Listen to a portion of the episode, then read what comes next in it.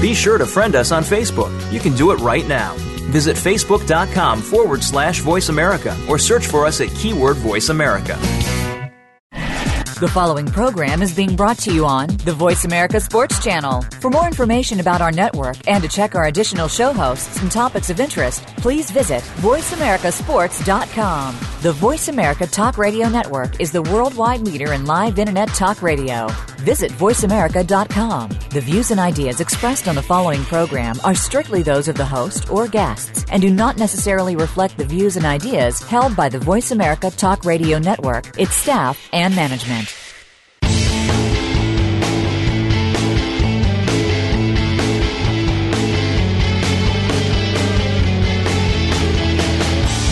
There's a strong link between sports and medicine.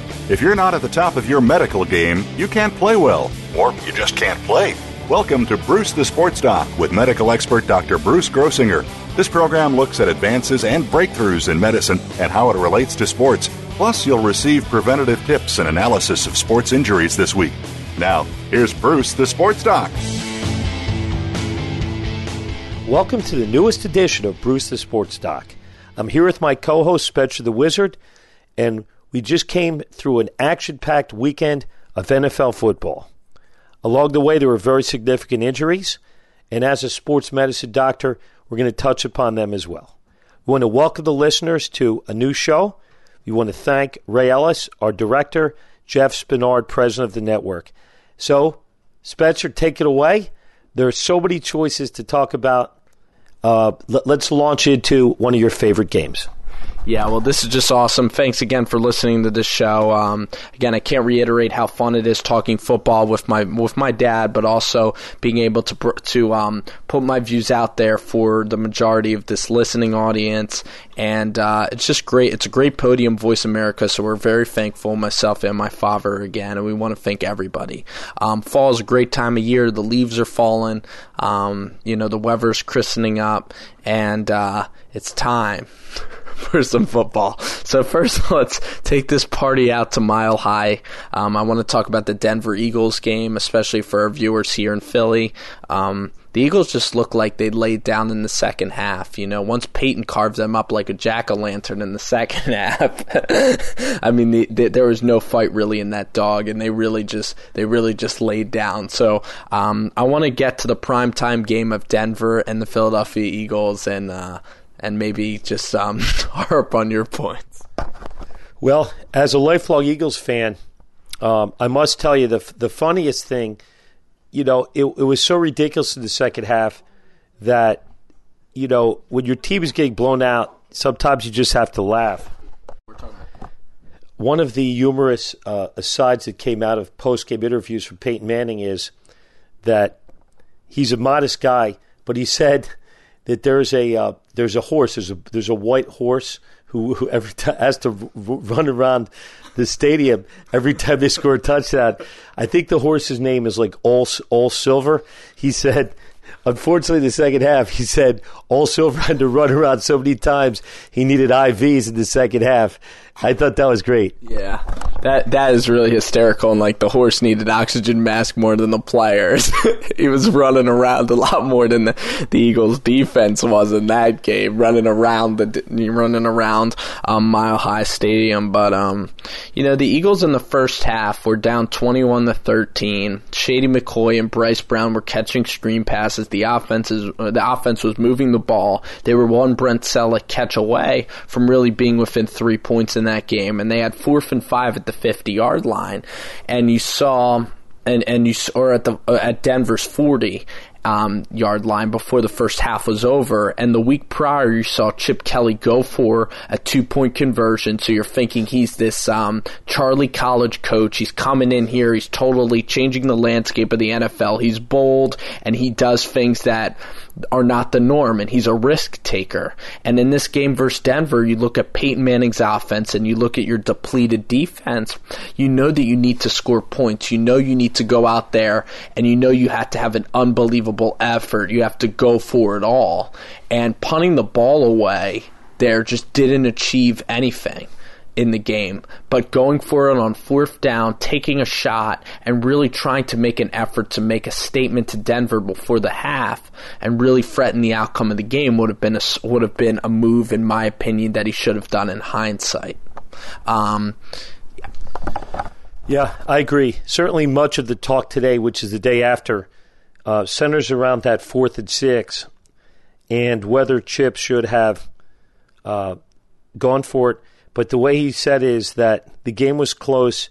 He didn't want to give Peyton Manning a short field, and if it would have changed where they wouldn't have made it, and Peyton would have driven down for another touchdown, it wouldn't have been an eight point lead. It would have been a 15 point lead going into halftime.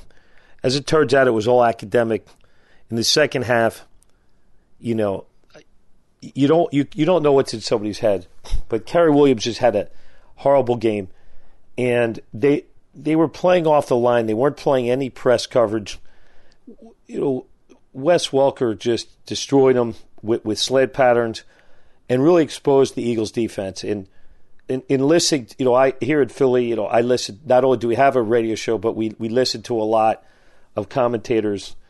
And basically, the bottom line with the Eagles is, with respect to their defense, they have no pass rush, and they have no coverage. And the NFL's a passing lead. So if you have no pass rush, and you can't cover anybody, you're really vulnerable. And Peyton Manning, um, you know, put, put a hurting on him. You know, 58 points was the uh, the most points scored since a, a game in 1972 that I remember because I was 13 years old when the New York Giants played at Yankee Stadium. I actually was not at the game. I thought I was, but the, the New York Giants beat the Eagles 62 to 10. I think we hit on that Denver game pretty well. I think it's time to bounce around the league because this Sunday was really telling in a lot of aspects. And um, I definitely want to give a shout out first. This was something that I want to get off my chest. I just want to say that I want to give two MVP awards out for this week. One is to Brian Hoyer of the Cleveland Browns. Now, this guy is a West Coast quarterback, grew up in the California area. I assumed just from seeing Brian Hoyer, the most I've seen him is actually with a clipboard the, on the New England sidelines for Tom Brady, just kind of playing an irrelevant role in the NFL landscape um, under Bill Belichick. And Brian Hoyer then went to the Cleveland Browns. He was a third stringer, even behind Jason Campbell, who's an average quarterback, kind of an average career after succeeding at, at Auburn. So you look at him as a third stringer, you look at him as pretty much a non factor. Brandon Weeden is supposed to be your starting quarterback. It's a make it or break it year. The first two games, he's he really doesn't perform well at all, and that's saying it kindly. The team really falters against Miami. Their offense was pitiful. They trade Trent Richardson, which sends shockwaves around the NFL. So now you're basically making a point to your fans and to the league, basically saying we want Jadeveon Clowney and we want to get touchdown Teddy or Johnny Manziel in here next year. We are mailing it in this season and we are going to the draft. But you know what Cleveland does? They go to Minnesota with Brian Hoyer and they play their butts off and they end up competing with Adrian Peterson and the Vikings and Hoyer leads them down to an emotional touchdown catch by um, Jordan Cameron, who is one of the young studs in this league. So they squeak out a win in Minnesota. Then they have the Bengals coming in, the hottest team in the league. You just had them squash Green Bay defensively, just shut down Aaron Rodgers. And you know what? Cleveland's defense, Joe Haden puts a, you know, really puts a uh, a cover or a blanket on AJ Green, and the Browns go out there at home guess what? They're in first place in the AFC North. After trading Trent Richardson, you have a third string quarterback. You bring in Willis McGahee, who is in his late 30s. And look at these Cleveland Browns. Rob Chudzinski, just look at them right now with Mike Lombardi and is Brian Hoyer really a franchise quarterback? And now you have such an intriguing matchup with the Buffalo Bills coming in. So if that's just really what intrigues me in sports is a team like Cleveland who's been down and that doesn't get a lot of media attention and everyone thought they're mailing it in. But if they can make a run at this, they're, they're an underdog team and just I love the underdog spirit and Brian Hoyer, the journeyman, there's every reason to love this guy. Just again, just taking the reins over. He's a Cleveland born kid, and it, it's really just incredible what the Browns are doing. Well, you mentioned that there was a second MVP of the of the week. It's time to reveal the answer. I was actually going to say two Browns players, but my second MVP of the week has to go to Tom Brady. I mean, he went into Atlanta when when you look at Atlanta, they lost to Miami, so they're one and two, which makes them even more hungry. And when a team's hungry for a win, it's Sunday Night Football. The Georgia Dome is rocking, and Tom Brady takes his bunch of um, gritty NFL receivers, pretty mediocre guys, um, and he makes them into superstars, and they and they got out a win. They really dominate the first half and the second half of football. And for Tom Brady and Bill Belichick, it just shows you if you have a quarterback and if you have a coach, you, you can really go far in this league. Well, certainly Tom Brady has uh, impressed us when we saw him here in Philadelphia. We saw him scrimmaging against the Eagles and uh, his arm and, and, and his leadership is certainly unquestioned. And really watching a lot of Brady and a lot of Peyton Manning, uh, t- two of the, the best ever. I think we need to ask you a very simple question, or actually make it two. One is, what's wrong with the New York Giants? And we'd like you to give us a prediction of next week's game, which we used to call, you know, gridiron, and now we call the toilet bowl which is the Philadelphia Eagles going into uh, the the Meadowlands, otherwise known as MetLife Stadium. So, what's wrong with the Giants, and what's your prediction? You look at the New York Giants and Tom Coughlin did an effective job of getting this team prepared. The effort on the defensive line, stopping the run. You saw Jamaal Charles. He didn't have a lot of success on the ground. So the effort, especially defensively, was there. You saw Spencer Paysinger. He had a terrific game. Mark Herzlich definitely made some plays covering Charles. The Chiefs are a very, very good football team. Surprisingly, a very deceiving record last year. They got their stuff together on offense with Alex Smith. So that was a tall order to go into Arrowhead. The problem is two things. One, they cannot run the football. They are the worst rushing team I've seen in years, and not just the Giants in the whole NFL. David Wilson has no holes. He's never made it to the second layer at all this season. They have like 30 yards rushing average per game. And you can't win in this league. I mean, even Tom Brady, even the best quarterbacks need a rushing game, but Eli Manning thrives off of a balanced system. He's not a guy that really can create his own offense, maybe like a um, like a Kaepernick or or or Robert Griffin when healthy. He really relies strongly on a running game, and that's what creates the play action pass. The second thing is the offensive line had three new guys, and they could not block up front. So Manning did not have time to look down the field, and and basically Kansas City was saying, "We're going to rush four guys, and we're going to drop everybody else in the coverage and double team Victor Cruz and put our best corner on Hakeem Nicks, and you're not going to have anybody to throw the ball to. And your tight end, Brandon Myers, who's not a great receiver, you basically have no options on offense because you can't run the football and you can't block when they're not blitzing you, when they're rushing four guys. So it's unfair in coverage for the Giants because you cannot block those four. Um, we're up against the break. I definitely want to get more into the Giants and the Eagles, but we also got a lot of other storylines. It's NFL, it's rapid pace. We're having fun. It's Bruce the Sports Now.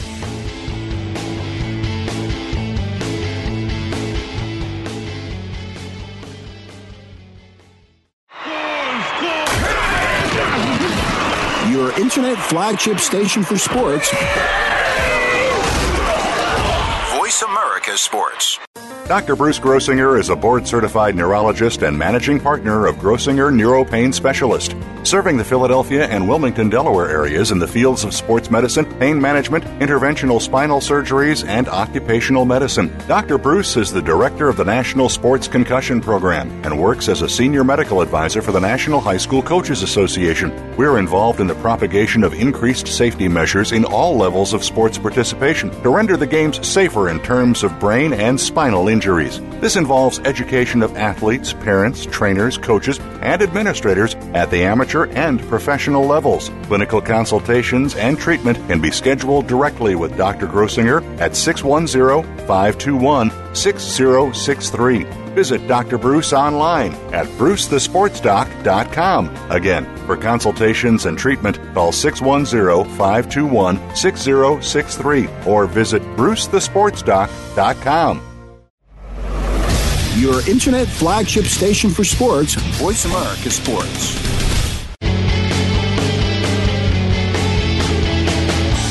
You are listening to Bruce the Sports Doc with Dr. Bruce Grossinger. If you have a question or comment about today's program, please call in at 1 888 346 9144. That's 1 888 346 9144.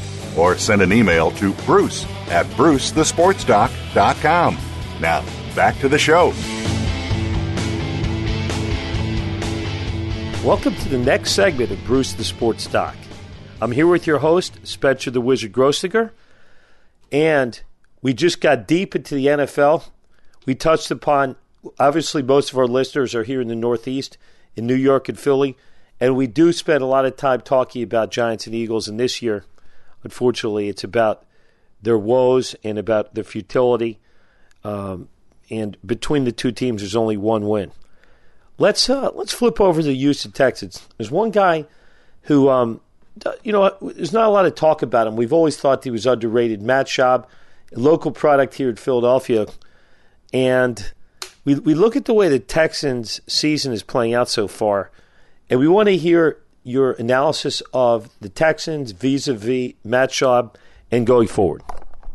You look at the Texans, and um, for their first four games, you had the first game at San Diego they should have lost. Tennessee they should have lost.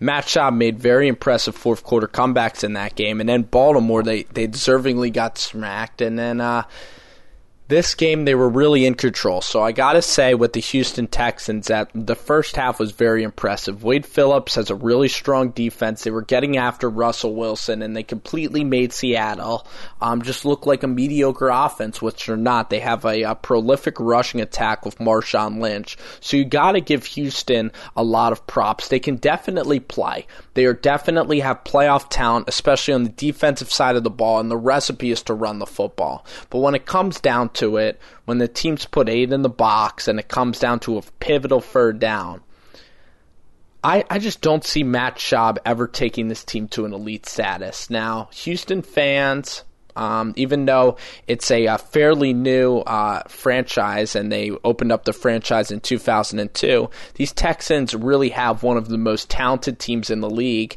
and yet they haven't even reached an AFC title game with having the best running back in the league, top two, top three defensive coordinator, and they also happen to have a lot of talent on the defensive side of the football. So and Andre Johnson. So Matt Schaub, when it comes down to it, I just don't think he can win a Super Bowl. One, because I don't think his arm strength is uh, is top in the league. I mean, just just with the eye test, Matt Schaub can throw a nice touch ball, but the fact is, is that he just when it comes down the third down, when it comes down the will to win situations, there are probably 15 other guys I'd rather have than Matt Schaub, that including Ben Roethlisberger, even Jay Cutler steps out of the page for me. And for a team like Houston, Matt Schaub is not a horrific quarterback at all. He's a decent quarterback. But for them to really make a run at the Super Bowl, the most important position in sports, you have to have a gamer. You have to have a guy that could stand in the pocket and, and really execute on third down and really show that will to win as well as showing off that arm strength. So if Houston had a pick in this draft and they just drafted a young quarterback, I think it's a nice move because you saw you see Schaub and you see his ceiling, which is to be a decent NFL quarterback. That is his ceiling. He's a game manager. And the fact is, is that he's not a bad game manager at all. But you look at Houston, and with a prolific young quarterback, like let's just say if you had Russell Wilson on the Texans, it adds a different dynamic to the team. Effort, arm strength, and not being a game manager. So um, Houston's in a pickle because it's a risk to get rid of your quarterback and they have and they have a team that can consistently make it into the playoffs. But for Houston and Texans fans, I would personally want to have a quarter to go for it all, to have a quarterback that can maybe bring you a Super Bowl and to risk maybe trying to bring in a new guy and because Matt Schaub, you've seen his ceiling. So, what are your opinions on Matt Schaub? Do you think the Texans can win a Super Bowl with him as their starting quarterback? The quick answer is no. And I would say the primary reason is there are so many other up and coming quarterbacks that have greater potential. And I see him as a game manager. And ultimately, his team, I don't even think is as good as the Chiefs. That you know, I look at Alex Smith and Schaub, and I see very similar guys. I see very steady guys, not flashy, but you look at the Chiefs with their defense has just been so awesome, and their game plan, and uh, I just don't see that with the Texans. So I think I think it's a good team. It's a middle of the pack team, but is is, is he going to transcend it? Do I see him beating? Um, Peyton Manning, Brady, and that abs- absolutely not. I, I, can't really see a scenario where the Texans would, would win the Super Bowl in the next three to five years. You know, he really proved it in, in Foxborough. That proves my point because they were stopping Arian Foster and it was coming really a one dimensional offense, and the ball was in Matt Schaub's hands, and he couldn't make the plays he needed. He was really outclassed by by Brady, and um, of course, it's a very tough task and tall order to beat Tom Brady. I'm not saying he is really a terrible quarterback at all. I think he's actually a very decent quarterback. A lot of teams can use his services. But in terms of Houston going for a Super Bowl and having the talent that they have, I think that taking the risk at the most important position on the field is is is definitely a necessary option for them to achieve greatness. Um, so we're definitely bouncing around the NFL right now. Um, you just saw the New Orleans Saints. You see the Seattle Seahawks. Which, which quickly, which teams in the NFC do, do you really fear as Super Bowl contenders? Um, you can really take this question however you want. Well, um, I've always liked the Saints. I've always thought they're a good team. Last year, it shows you what the effect that the coach like Sean Payton has on the team. And last year was just a terrible off year. This year, just back to Saints football, really dominant at home. Brees, very consistent, excellent quarterback. Uh, you you look at Seattle and at home, they're just complete beasts. They the defense is the most impressive defense I've seen, and certainly, um, w- what did we talk about the Eagles? They fall short, no pass rush, and poor coverage. You look at the Seattle Seahawks you see amazing shutdown coverage, and you see awesome pursuit of the quarterback. So I, I, I believe that um, San Francisco obviously had a nice rebound win this week, but I, I see them taking they've taken a step back, and I see the Seahawks as really believing in themselves. In the Saints, always a great home team. I'm just not so sure about the Saints playing away. You know, a lot. If you're looking ahead, a lot will have to do with who's playing at home. If Seattle was playing uh, New Orleans in the NFC Championship, I believe that whoever played at home would, would clearly win the game. Absolutely, those home field advantages are the top to, are the top in the league. You know the the um, Superdome, um, and really um, the the stadium in Seattle. Um, I think it's at Vesco Field that they have up there in the Greater Northwest. Um, so quickly, we can. Um, I, I definitely want to get into my um, Philadelphia Eagles and New York Giants predictions for next week. Do you definitely do you want to take the show there right now? Because or do you want to definitely go into um, to a Jake Locker and and and really um, talk about his injury that happened last week? Well, I know a lot of people listen to the show really like the injury report but I'd rather than chop it up and, and go into Jake Locker and go into some of the injuries, go into the update of Rob Gronkowski. I, w- I want to do that a bit later in the show. But I, would like to go right to MetLife Stadium and we make some predictions. I, I believe that the Eagles will win this game and I'm I'm predicting. Uh, uh, my prediction will be 30-24. A lot of scoring. I just don't. I see the Giants' defense as being essentially weak, no pass rush, and I think that the Eagles are due to rebound after the shellacking they, they, they took against the Broncos. I, I think that, that that Eli Manning will certainly score at least 24 points in this game, and both teams are bad, and it's it's kind of hard when you have two bad teams. It's really hard to to predict the game, but I just got a sense that the Eagles' offense is is is basically it's going to be offense versus offense. Both the defenses are very weak. I, I just got a feeling that the Eagles are going to just be in high gear and score more points. The Eagles' defense really has a chance this week to really um, disrupt the Giants' offense. Even though the Eagles' off uh, defense has not looked very impressive in the last three weeks, it's been one of the worst defenses in the NFL, probably the worst.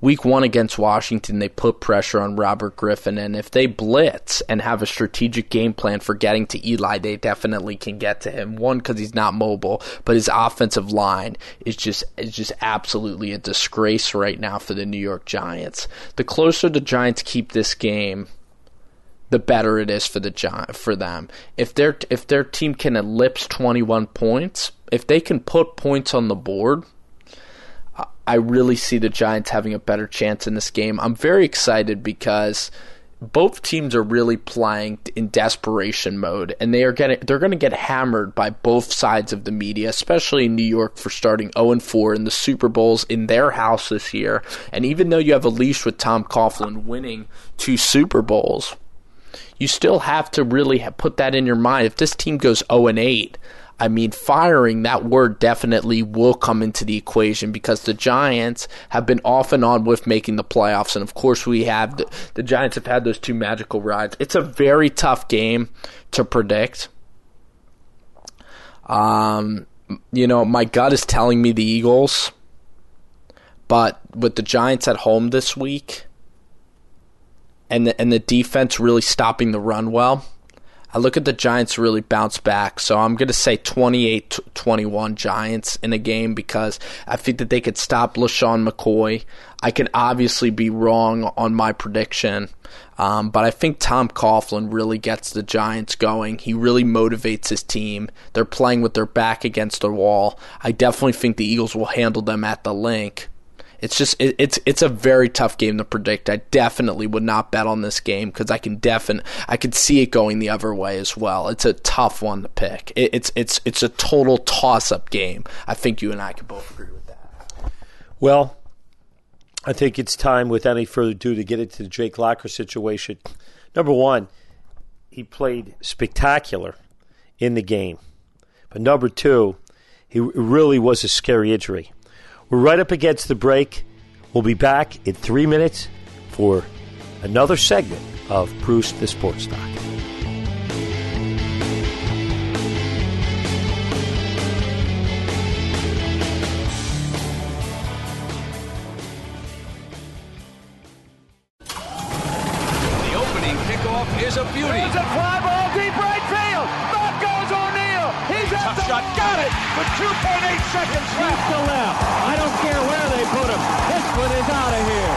To the pros, we, we cover everything. Cover everything. Let your voice be heard. Voice America Sports.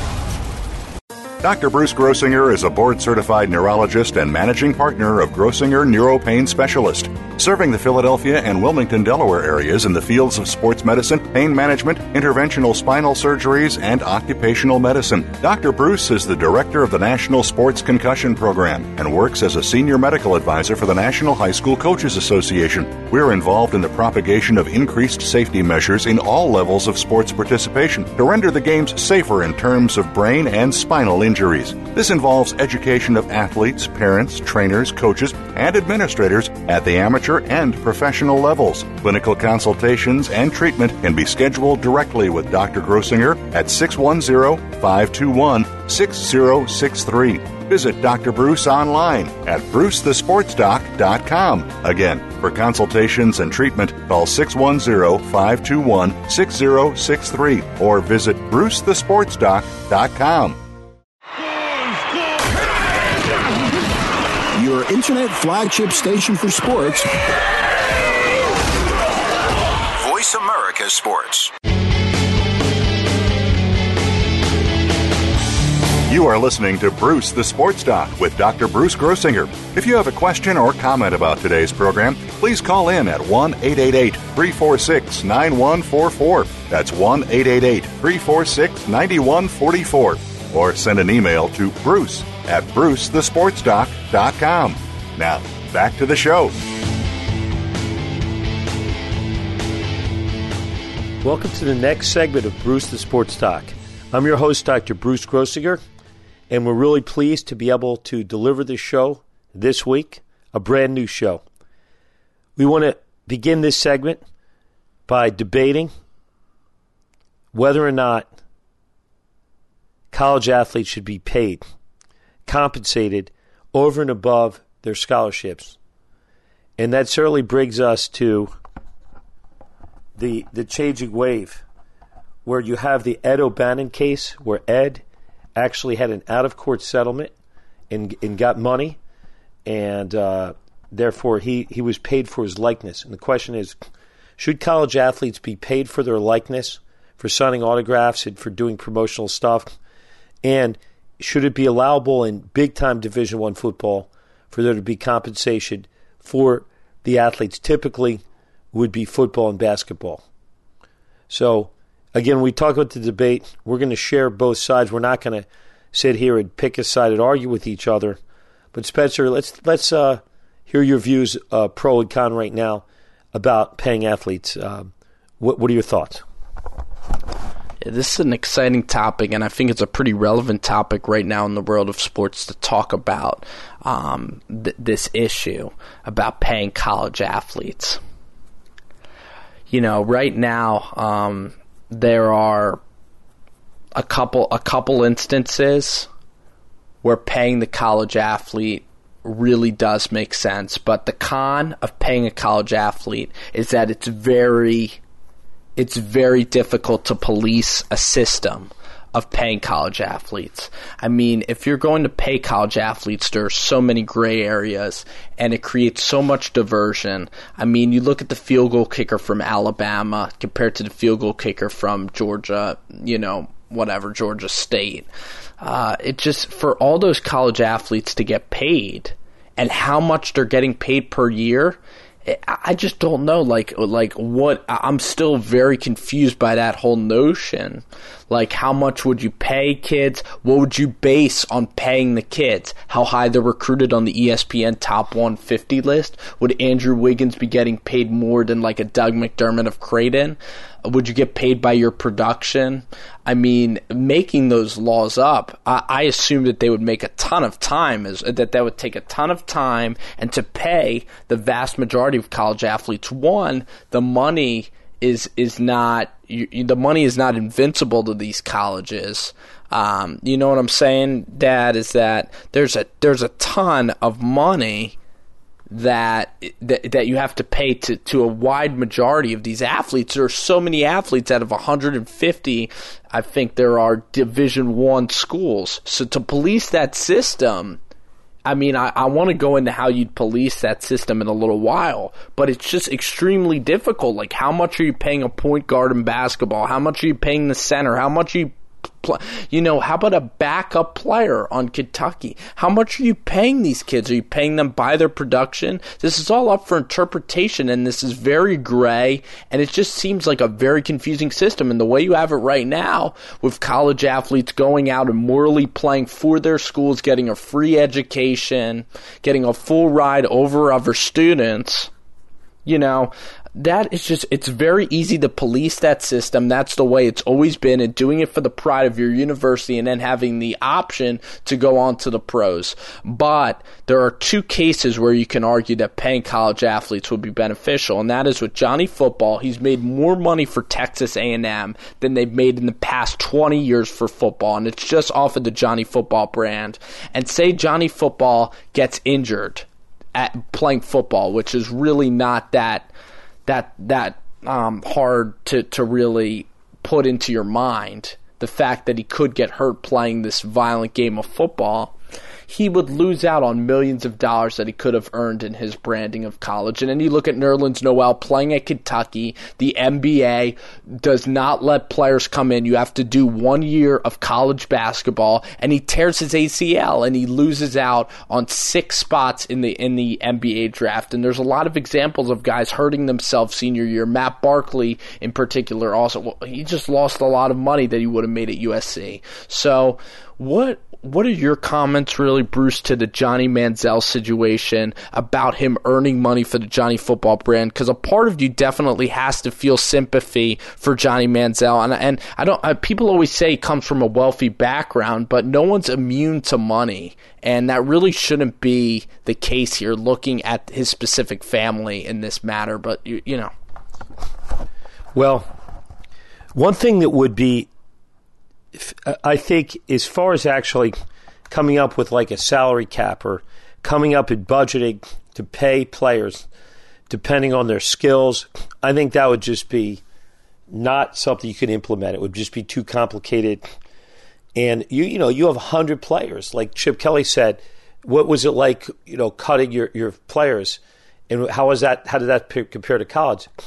Said, I never cut a player in college. So he could carry 100 players. The guys might not ever sniff a field. But my feeling is that uh, if you're allowing players to brand themselves, to actually sign autographs or to take money, it, w- it would basically be something where the, the school itself wouldn't be paying for that. And also, it also sort itself out. Volleyball players, you know, baseball, college baseball players, they really have no value. You know, uh, unfortunately, think of all the sports. So many sports that are invisible, and you look at big time college football and basketball. That's where all the money is made. So in some ways, the players themselves would sort out the market. We're the capitalistic society where people that can make a lot of money do make a lot of money, and the society basically keeps their other than taxes, they kind of keep their hands off they let people that are more um, that are able to earn a lot of money make more money, and people that just are not as capable. And in the marketing world, people that don't have an interesting personality um, may not uh, have the ability to uh, to garnish that money. So I I think that there is certainly part of me that is old school and believes that college is so expensive to give a kid you know, meal stipends and, and a scholarship the opportunity, and and particularly in um, in football where you could play two years to jump to the pros. I'm not worried about Johnny Manziel. You know, if he goes to NFL, he's going to have tremendous opportunities. He still has a lot of charisma, much like Doug Flutie had a ton of opportunities. They're both little guys, but yet, um, you know, extremely charismatic, and I could envision you know, if Johnny Manziel at least doesn't commit any crimes or do anything really stupid other than, than freshman type of stuff, I think that he'll have a great a great upside. You bring up a great point that I definitely want to reiterate is that in all the other sports, except for basketball and football, they allow an athlete to go professional. You look at a baseball player that's tremendous in high school. Josh Hamilton bypassed college. He went right to the professionals, a soccer player, a golfer, a volleyball player, whatever that their sport allows them to go right into professional, right into making money when they're a legal adult, which is 18 years old. So there's a solution to this problem, Bruce, and that is to for the NFL and the NBA to let players come into to be a professional after high school. I think eh, then if the player decides to go to college and take that risk if they don't feel that they're ready to participate in professional sports, then that is on the player. Do you understand what I'm saying? Is that um, if they choose to put injury at risk by going in there, it, it really I think that if the NBA and NFL would do that, I think that you're really hurting players like Nerlens Noel and Johnny Manziel because they have the ability to be making money and playing in the NFL right now, but they can't because of the system that the professionals are holding. And then about making money, then if Johnny Manziel is arguing, well, college isn't paying for for play, you could just say to him, hey, you could have gone to the NFL. That was your decision. I know that that would affect the the problem with that is that it would affect the um, the skill that is in the college game, but you know, I, I, I think that that would be a really quick solution. Paying college athletes, it would just be very difficult in all sports. So that would be something that's the toughest. But branding yourself, even though it's taking money away from the university, that doesn't really seem too detrimental, does it? I, want you to talk about how detrimental branding yourself will be, because doesn't that just seem like it's just impact? It doesn't that just seem like it's it, it would benefit the individual and would not hurt many other sides? Yeah, I, I, I think so. I think if there's a compromise to be reached, it would be allowing the individuals to, to brand themselves. There may or may not be a ceiling with how much money you could garnish. It's really um, implementation. I guess there's two real issues. Implementation, once they decide that there should be compensation, implementation would then be a second step. One strong argument against paying players is the difficulty of implementation. But there's a philosophic idea that the players sacrifice their bodies, make millions for their colleges, all the administrators who benefit really make money on the backs of the athletes. And the athletes, you know, some of them are extremely poor. And, you know, the, the idea of, like, for instance, uh, Deion Sanders uh, bought, took an athlete out, I think it was um, number eight of the 88 of the Cowboys, Dez Bryant. He really um, he was embarrassed and fined because he literally ate one lunch. It was paid for by Deion Sanders. So I think that's really the extreme, and um, you know I, I think they should liberalize the stipends for these major college teams. But as far as actually paying them salaries, I, I just don't see it going in that direction. Yeah, they're way too strict on um on on really about benefits that these college athletes are getting. The whole booster program um, would be taken out of if these college athletes are allowed to brand themselves, and that's what I think that you're saying. What are your opinions about the NFL and NBA allowing guys to come in when they're 18? Because wouldn't that take out a lot of conflict in this situation? Well, in football, it's not like basketball. People come out of high school, they're physically not ready to play in the NFL. They just aren't.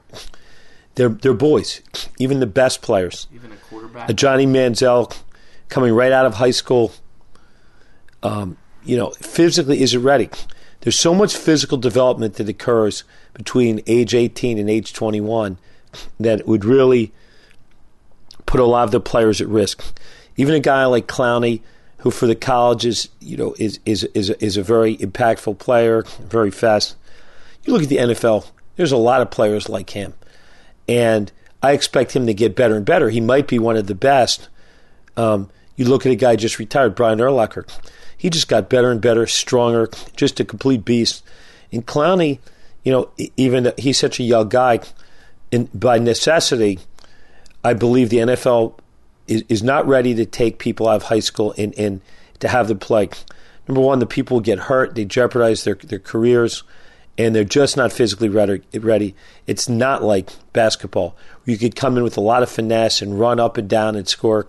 This is a physical game, and and and, and as far as the differences between 18 year old and 20, 21, 22 year old, vast differences, and that's why I don't see uh, I don't see football as a sport that's amenable to uh, to, to bypassing college. I I don't think that's realistic running up against the break here. We we got to run for this segment, but we're we're gonna come back. We got Bruce the Sports Doc coming up next.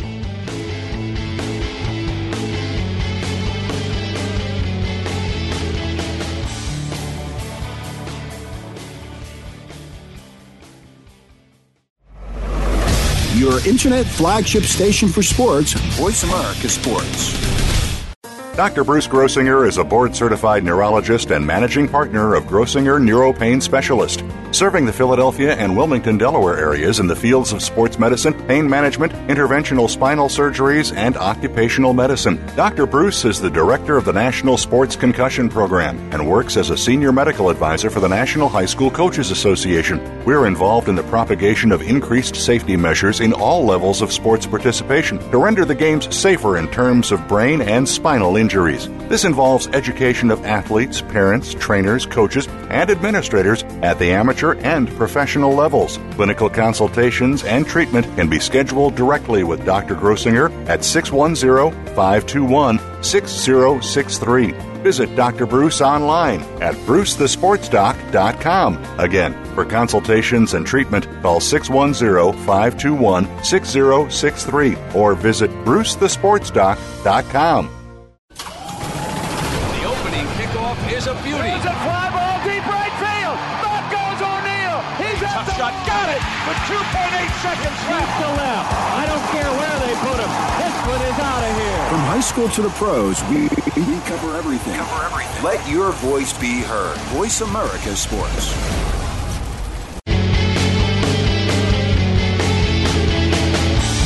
You are listening to Bruce the Sports Doc with Dr. Bruce Grossinger. If you have a question or comment about today's program, please call in at 1 888 346 9144. That's 1 888 346 9144.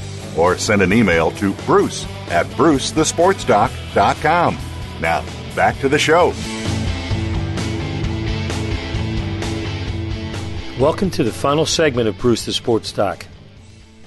I'm your host, Dr. Bruce Grossinger, and this segment's going to deal with sports medicine, particularly the NFL. Let's flash to Tampa Bay. Josh Freeman was found to be taking Adderall. However, this is not really a story. Adderall is one of the drugs to treat ADHD, attention deficit disorder, and it's a neurostimulant. It's not being used recreationally. It's not on the banned substance list, and Josh Freeman has never tested positive for any anabolic steroids, performance enhancing drugs, or any recreational drugs. So essentially, it's still a football story here in that Josh has been benched.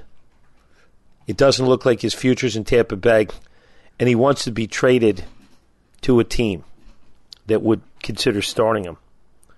And essentially, because he's not one step away from being suspended, teams are not entitled to um, his whole medical history. And essentially, as a neurologist who prescribes Adderall, it's interesting how this works. Adderall is normally a stimulant, but with patients who have trouble concentrating, it really helps to focus them, and it tends not to create euphoria and recreational highs and things.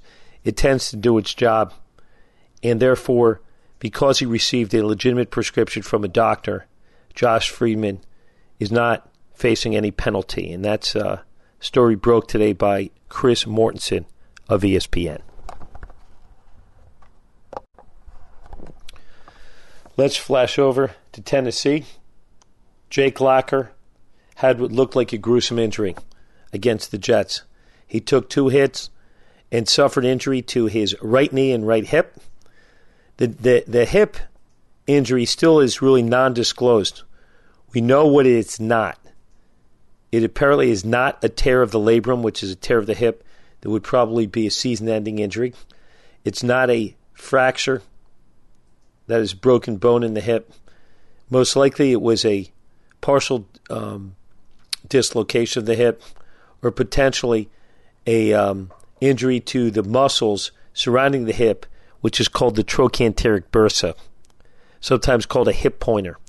The projected return to work for Jake Locker is four to eight weeks.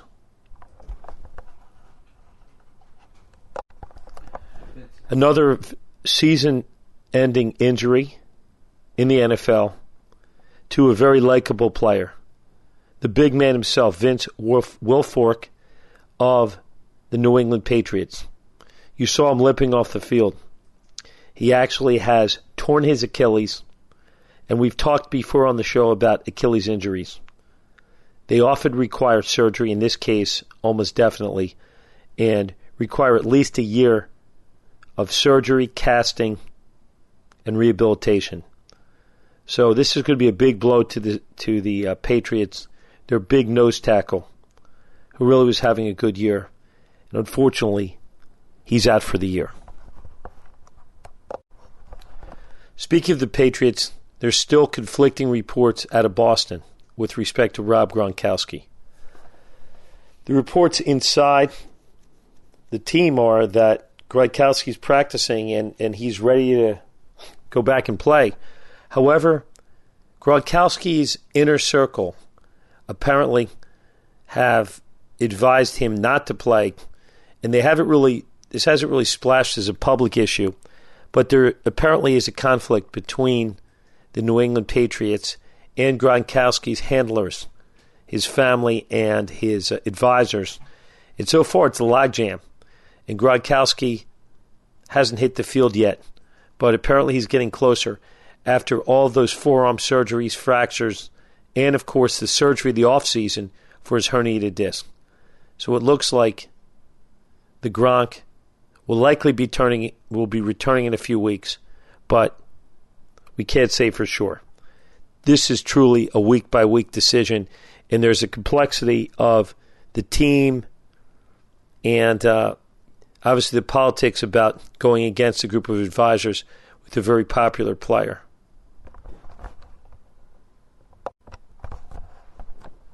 In non injury related stories, Shady McCoy had an interesting experience at Mile High Stadium. He stated he could literally not catch his breath and required oxygen between offensive series. At halftime, he received intravenous fluids. It stated that he was much more comfortable in the second half. I've scoured the interviews from the Eagles being here in Philadelphia. I haven't noted any player who also who, who complained of of not being able to catch their breath, being short of breath, and one of the factors is obviously Shady McCoy is going out is going all out, sprinting, uh, burning a lot of calories, and uh, potentially was uh, in part dehydrated in the uh, first half, and after hydration, uh, seemed to uh, be able to you know play and, and finish the game. In good injury news, sounds like an oxymoron. Reports out of Chicago are that Derrick Rose is tearing it up. He did great in the summer league. He worked out with one Kevin Durant, himself a superstar. And Kevin said Derrick has all the moves. And he's anticipated to make a full recovery from his ACL repair. Some controversy in Chicago when a large portion of the fan base uh, was disappointed that Derrick didn't return for the playoffs, even though he was able to practice. He felt like he just wasn't ready to go the extra gear to play in the playoffs. And I, I think Derrick Rose has to win some fans back in order to be the uh, the hero and centerpiece of the Chicago Bulls going forward. But from all accounts, He's made a full recovery. He's done a lot of strengthening, a lot of stretching, a lot of cardio, and he's ready to assume the mantle of leader on the Chicago Bulls.